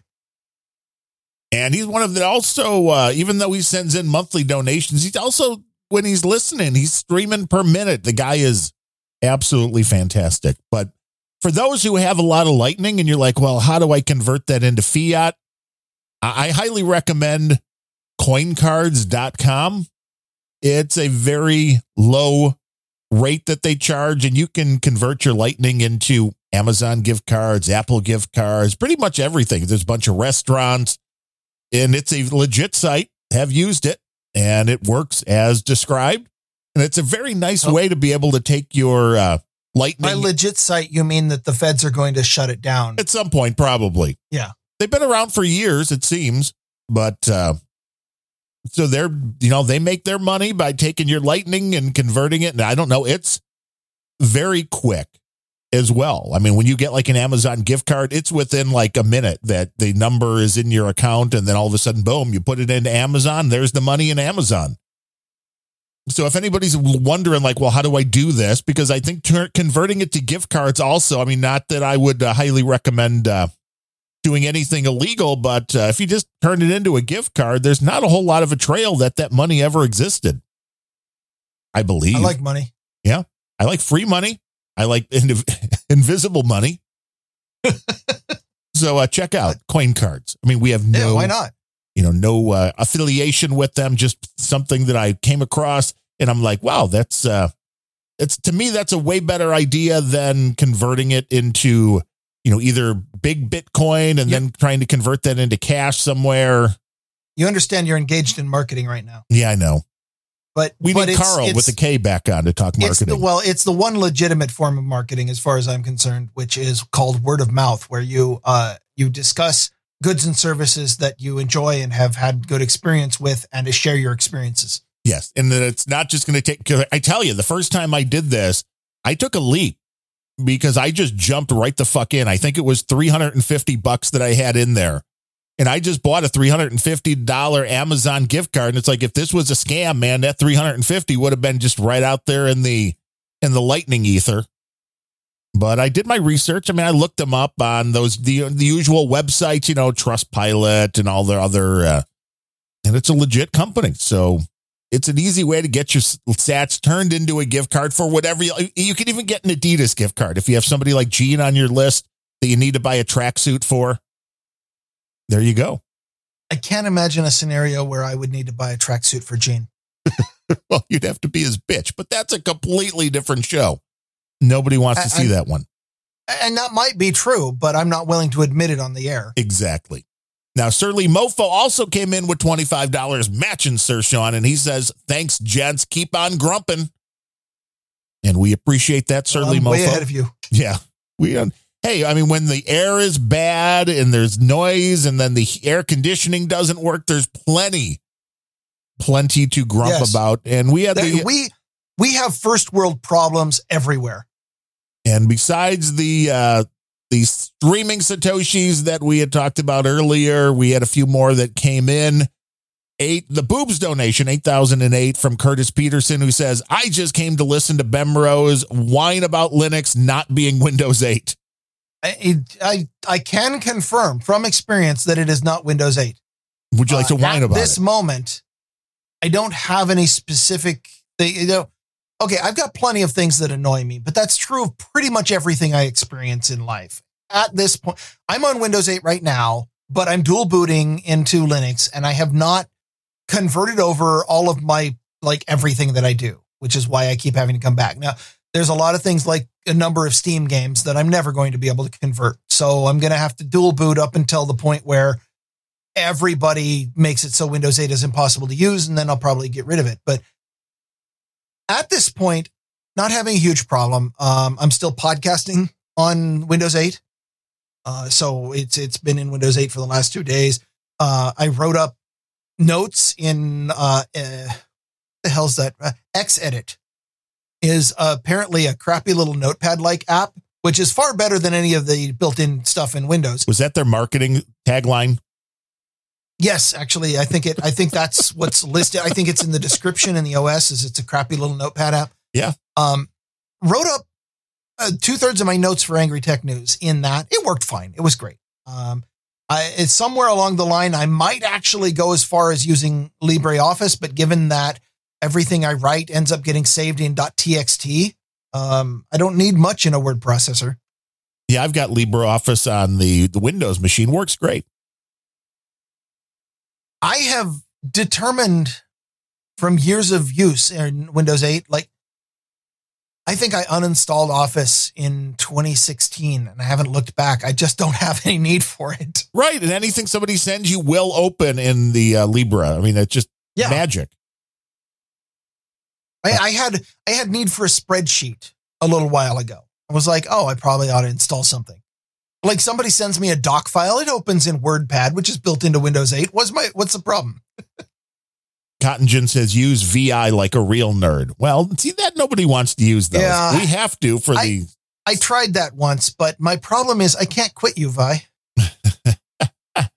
you have to type in sudo and then you have to go and then all this edit. No, no, my I, I actually have a foolproof technique that works on every system. If I ever accidentally launch a program that dumps me into Vi or Vim or something like that, I have a foolproof system for being able to exit. I know this system works. Um, you pull the plug. you you create a new console window, you find out the process of Vim, and you kill it. Ah, that's uh that's some nerdy talk right there. Phone boy came in with 420 sats without Oh. a note. I, I, I do want to point out if I were inclined to wade into the Vim versus Emacs debate, I would argue that uh, both of them have some massive problems for me. Emacs uh, relies on having 13 fingers in order to hit all the control and meta keys and everything. And uh, Vim relies on some really crazy keyboard shortcuts as well. In both cases, all of the default bindings assume you're on a QWERTY keyboard. And so, like Emacs, trying to exit is, uh, I think you hit Control X and then Control C, which is actually not hard to do. You hold your pinky on the Control key and roll it across the XC buttons in order to exit. That's how you, but, or, you know, they're just say all of them are chords that are very specifically designed to be really easy to use where you you bend your you break your fingers in a particular way and roll it across some keys and it just gets things like once you learn it it's very smooth. Unless all of your keys are in a different place and now the x and c keyboard are four inches apart. And okay. It does take a little extra skill. i'm a pico guy. Well i was a pico guy back in the day. I guess now it's called nano. Now you like the so guy. yes. If if you want to give me crap there's your opening for being the worst most novice crap linux user in the world i don't use vim or emacs i am a nano user and proud of it Stand up and say it loud. He's nano and he's proud. Phoenix came in with 2222. At first says uh, funding the grump and then uh, 10,000 sat saying thanks for the golden clips and black-hearted tech rage. Well, thank you, Phoenix. Thank Uh, you for doing a you show said with you Phone said Boy. clips right Yeah. with a p Yeah, clips. Okay. Yeah. She does a show with Phone Boy. I mean, that's I I couldn't do that. I mean, we tried. I, I probably could but phone boy would rage quit well, how would you Phoenix, know? i'm not so sure she really doesn't like herself she seems to enjoy talking with me But Phone Boy's talking slower now that he's been doing that show. So I mean, maybe we should Phone have Boy's, him back on. Phone on. Boy's talking slower now that he he uh, he moved. podcasts on weed. He got well. Oh, oh, there you oh, see. I didn't know that part. So he got well, he got uh, out of one out of in one Minecraft. bad relationship. He moved. Now he's smoking weed. What the hell's going on with you, phone boy? He's a lot happier now. That's what's going on with him. How dare you be getting happy? that doesn't work, or does it? I don't know. Seems to. Yeah, for him, seems to be working. That's the secret. Amducious came in with 3333, says, just got back from the shitter to listen to a Bemrose rant. Love GOB. I don't know uh, if you want to put those two things together on your. Uh, Well, loving GOB is is a default state as far as I'm concerned. Yeah.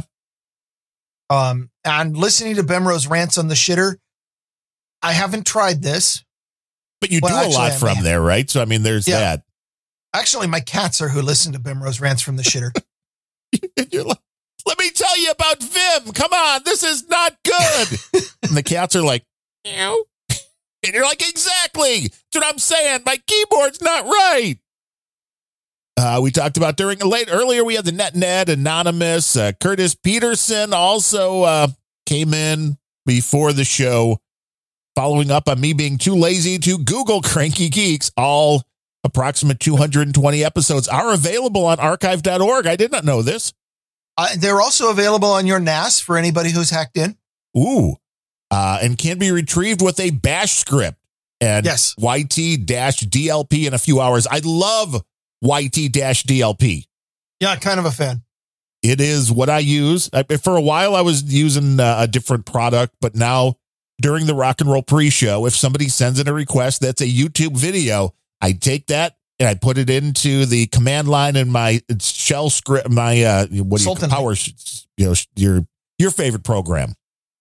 You put Hey, that don't knock PowerShell. It's pretty much it's it's scripting your operating system, which is pretty much all I want because it lets me get the hell away from the awful start menus and all you know 17 clicking. No, I type what I want and it does what I want. I Yeah. like that. just throw it in there and boom, it uh, saves it right to the folder that I needed to save it in. So uh, thanks for that information, Curtis, and thanks for the 19,998 Satoshi boost. And then aWhiteMike. He came in with 111,111 sats, which maybe is that the biggest uh, single boost we've ever gotten for the show? I don't know. It's I up hope there, I think. There are I, stats I in feel like this should be a competition though. Uh, Of course. He says, Ryan really made me laugh out loud at the thought of him throwing his whole body. It's Gay Pride Month. I won't add any innuendos besides the donation amount. 111111. What kind of an innuendo is that? That's not a good Uh, innuendo. Row of dicks. I don't know. Maybe, I guess. I'm not asking. They're they're kind of like though if, if it's a row of dicks, there's something at the end there that it's kind of took a hard left, and that would be painful. Well, if if you're on the left, then rows of dicks are kind of a way of life. I Oh. might be that might be horribly stereotyping. Maybe toss CSB a micro portion just for a gag. Those are puns, not innuendos. And goddamn right, Ryan, for busting my EXIF data head in the sand behavior. I use Tails OS to strip what I'm truly concerned about. Is that enough? If not, please elaborate or ejaculate. Damn it, I broke my own rule. Next time. I don't know very much about Tails OS. Uh, I I guess you know there are plenty of ways to check to read the EXIF data. Um, in fact, um, the easiest way to read EXIF data on a photo is if you're in Windows, you just right click on the photo and go Right. to details, All the information is right there. and it it'll show you. It, it pulls information out of the EXIF data to fill out the details in there. And if the whole details page is blank, you've successfully stripped the data. At and least all the allegedly, Windows will do that for you, but always double check. And it won't do And- it in bulk. So, I, I'm pretty sure that wouldn't be default. no, no. And then there are things you can do it in bulk, but then always double check. You were talking about the the YTDL, and I wanted to uh, I wanted to talk about a story that this was about a month ago, and I didn't bring it, but it's very valid or very relevant. Sorry, my my coffee is wearing off. Um, I You mean you don't have? use- I thought that's what you have a wife for. She doesn't bring you coffee during the show. she doesn't bring me coffee. You're not like, hey, Um, coffee right now. Get me you coffee. use YouTube DL. Uh, I use Invidious or yeah, Invidious, which is uh, used to be a, a Invidious.com, but they ended up shutting down uh, a couple years ago. and but it's open source software. So the moment they shut down, a ton of other instances popped up all over the place. And if you know where the instances are, what it is is it's an a, an alternate YouTube front end. Which I love this, by the way.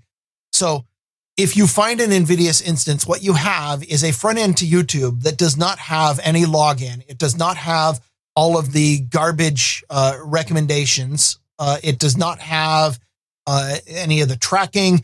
It just has the video, the channel, and the other things that the the channel has done, which is, as far as I'm concerned, far superior to Invidious. In fact, you were talking about YouTube DL, like that's how you get it. Anytime somebody sends you a YouTube video, um, my technique most of the time is to load it up in an Invidious instance, and then you just right click save video.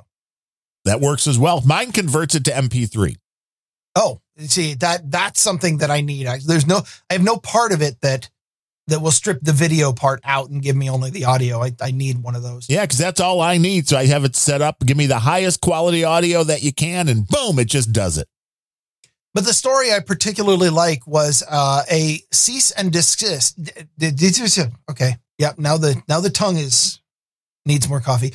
Uh, a cease and desist sent from YouTube's legal department to the uh, contact information at the Invidious repository saying um, you need to shut down all instances of your software immediately or we are going to sue you into oblivion. Which I thought was hilarious simply for the fact that um, it's open source and it's decentralized and they don't have any control over it. A lot they, of people think they have a lot more control they, than they do. Like I could go out, download this software and set up an Invidious instance and the people who make the software would not have the ability to shut down my instance. So, but they could uh, look at you and point and say you're bad. So the uh, YouTube legal order says that uh, clients, in this case, Invidious, that use YouTube's API must display and link to Google's privacy policy and clearly and comprehensively explain how their client uses and processes user information. The TOS violation that they're using here to try to shut down Invidious is the fact that it does not properly display Google's privacy policy and uh, or and explain how they're going to use information. Here's a hint, Google. They're not. Right. how about that? Um, API clients also must not place any limitations on YouTube's functionality or uh, and, and this is this is a, uh, from the terms of service must not mimic or replicate core user experiences. Well, okay, that one they got them dead to rights because the YouTube core user experience is fucking garbage. Yeah, you have to get loaded with ads. If you're not getting loaded with ads, you're not getting the full YouTube experience. However, here's the loophole. You must not mimic or replicate core user experience unless you add significant independent value or functionality. As far as I'm concerned, this does by stripping ads. Well, there you go. Anyway, um, this this is from Torrent Freak, and I love the way they write stories. They always come from uh, uh yeah, piracy is all right uh, perspective.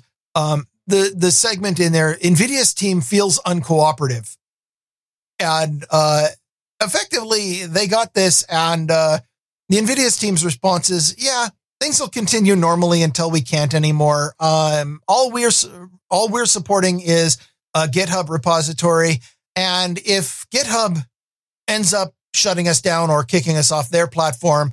We have several other repositories that we, you know, we'll switch, we'll fall back to. So YouTube can't really do anything. No, well, it's a, it's the whole whack a mole thing that a lot of this stuff turns out to. If you can get so somebody it, to take it down, it'll come back somewhere else.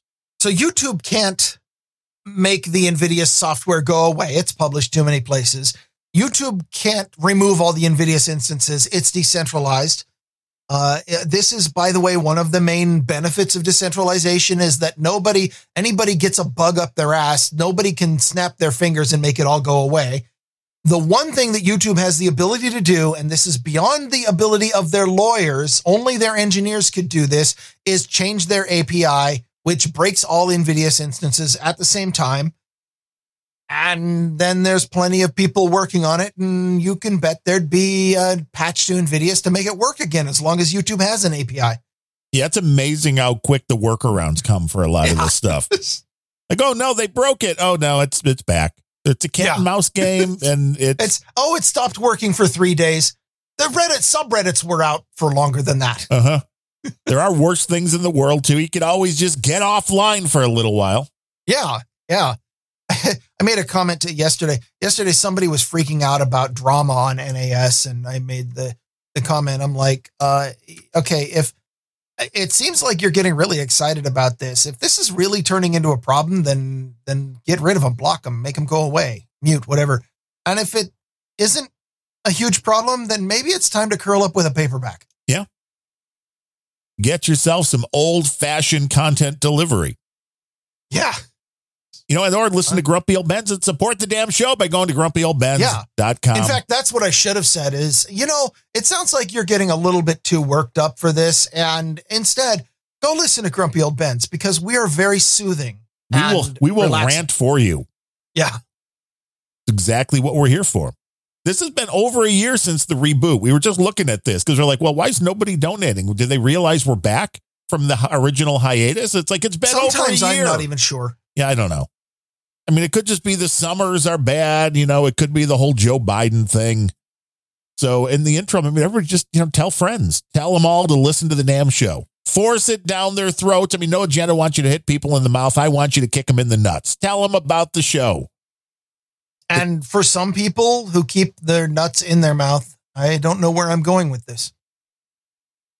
So you're you're winding up a joke without knowing the punchline. Yeah. Yeah. I, usually, I, I mean, my standard operating procedure is I make it up as I go along. Right. And you're like, something will something will come to me, something will Yeah. come to me.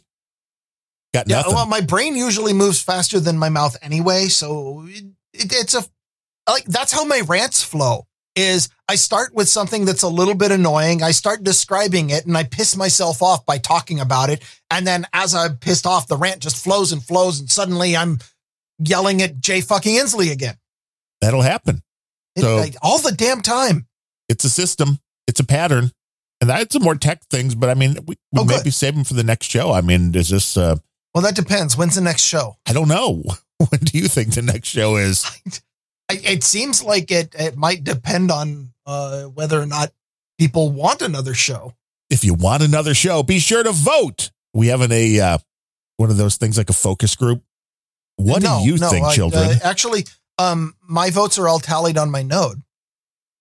Sir, Net Ned just boosted 4,200 sat saying, You guys start doing the show again? When?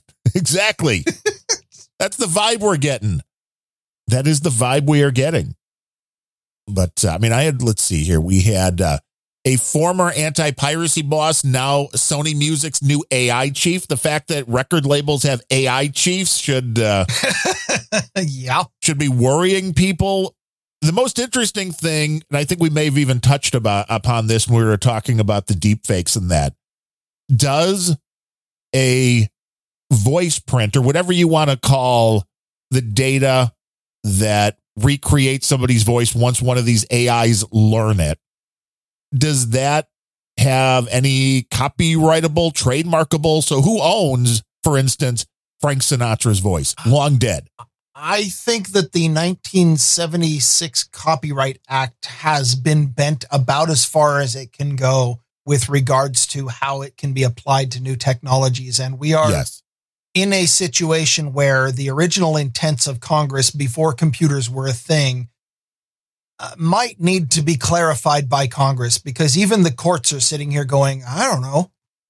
because everybody knows, you know, what a Frank Sinatra, what an Elvis Presley sounds like. And there have been people that sounded similar. People have made livings by being impersonators of each. And here's here's the real problem with the Copyright Act is the last time Congress weighed in on it was before computers particularly existed. Pretty much everything since then has been set by uninformed, unelected bureaucrats, or more often by tech industry lobbyists. And there's not a lot of people in there who are advocating for the little guy. No, and that whatever you want to call that, the voice print, whatever that data is, is not a copyrighted work that somebody did. This is not an audiobook. This is not a song. This is data which will allow you to recreate what they sounded like, which is a completely different thing And it is interesting again because people have made their living. So if I just happen to be the guy whose voice sounds exactly like Frank Sinatra, well, then what do I do? Am I going to be sued into oblivion because I'm just talking myself? Wasn't there a really, I think there was a big or highly published court case way back in the day, like the 50s, where was it Bing Crosby was actually sued somebody who sounded just like him and wasn't claiming to be Bing Crosby, was just getting a lot of gigs because he sounded like him? It's possible because Bing had a lot of money, so he could pretty much do whatever he wanted. I might be completely off. I remember that the case existed, but not any of the details because I, I don't actually, you know, sweat the small stuff. One of my favorite, uh, well, not Dean Martin had a lot of great jokes. He was a comedian beyond uh, what people give him credit for. I have a concert where he's talking about uh, Bing Crosby, and he's like, "Oh yeah, Bing, he is a very happy-go-lucky guy, but that's because he has a million dollars." And then there's this long enough pause, and he adds, "On him." it's like, yeah, that's Yeah. a whole new level right there. Yeah, that, I was going to say a million dollars isn't that much these days, but Uh-huh. uh, yeah, on them. Yeah, that's it. Yeah. That's that's a party. Wait- right. That's a party waiting to happen. Let me tell you what.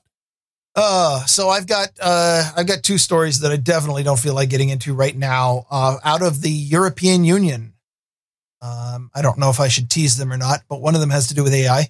Ooh, Uh, the e- the EU is uh, proposing something called the AI Act. Actually, I think I'm going to save that because it's not passed into anything, so it's still subject to change. But it uh, it is all of the posturing that you hear politicians do here in America, where they're like, "Somebody should do something because AI is going to kill us all." Uh, the people in Europe are like, "We're not going to posture. We're just going to." pass some really bad legislation that has all kinds of unintended consequences because hey, doing something's better than not doing something, right? hey, we are the new AI show now that AI.cooking is no more. Yeah, somebody's going to have to fill in that void, and I it's either us or rare encounter. Yeah, and it's not going to be. I don't think. Uh, I don't know if is AI cooking actually continuing in Gwyff's hands, uh, but I don't know how without his puppet master giving him the words. I don't know what he would talk about AI. But I think he's probably got four or five more episodes before he realizes that the words aren't being fed to him. He kind of goes, on, uh, he gets on a roll. Gwyff's like, wait, where's my script? Shit, mate, mate, I, mate, I don't have a script, mate. Where's, where's I don't where's know. my script? I, I I don't know what exactly happened between CSB and Gwyff. I I am certainly no. You and I are certainly no strangers to the idea that two podcasters who work together might suddenly decide not to work together. Yeah, it happens all the time. Yeah, occasionally. Um, I, I don't know what happened with the show. I will mourn the passing of the show because it actually was it. it I I never thought that AI news could become entertaining. It's one of the reasons I hate covering it. But they did a pretty good job.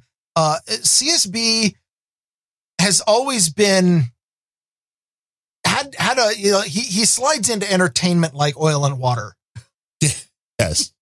he he's got uh he's got a style to him and it takes some getting used to but he he really knows his stuff and and then Gwyff takes everything and just goes crazy I, I I really you know he's a showman at heart and I can appreciate that so I don't know what's going on between you guys I I hope that whatever happened that you don't hold grudges uh, that that things are amicable I am sorry for the passing of the show hopefully whatever you guys do next you're successful at uh, and uh, does this mean that csb is going to start donating to this show again now that he has nothing to advertise Well, he, he said only if only if you tell him. Well, here's the thing: CSB. If and I didn't even hear this ex- except on the clip that he posted. Did you hear his boostagram to podcasting 2.0 on uh, Friday?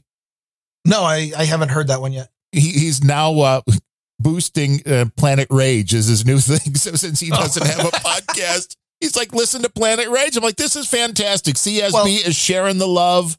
well he's pissed off at me he's pissed off at gene and he doesn't listen to rock and roll so Right. Planet Rage is all he's got left of your shows. Dalvin has to be faster. That's how it is. But CSB, I told him it's like if you have any good AI stories, if you want to write the script, uh, just send them to us. We'll we'll we'll butcher okay the he doesn't donate to this show i'm tired of talking to him yeah, we'll be talking let's talk him. about phoenix and phone boy again and netnet they're all in the troll room having fun, which you should They be are. when we do these shows live. Trollroom.io. Everybody's saying we're on fire today. I just keep looking around because with these forest fires in the area, I'm like, I was gonna say, uh, are they how is- telling me? How is they- the temperature? Yeah. I know the temperature's high there, and there's smoke in the air, but this is a new level. like, you guys, what are you trying to? You guys are on fire. Yeah, I know. We're doing really good. No, you're on fire. oh, oh, shit. Oh! Stop, drop, and roll. Uh-huh. Well, you're on the top level. So you're going downstairs or something. Yeah. Well, with all that said, I mean, we'll try to be back again for another edition of the grumpiest of Ben's next week at the same bat time, same bat channel. Tell a friend, support the show, yada, yada, yada. You know what to do. But until then, I am Darren O'Neill coming to you live from a bunker deep in the heart of middle America, just outside of Chirac, where the weather's getting thick. And that's never a good thing. and from America's left coast, where it is now okay to power down your computer. I'm Ryan Bemrose. But I did that right before the show.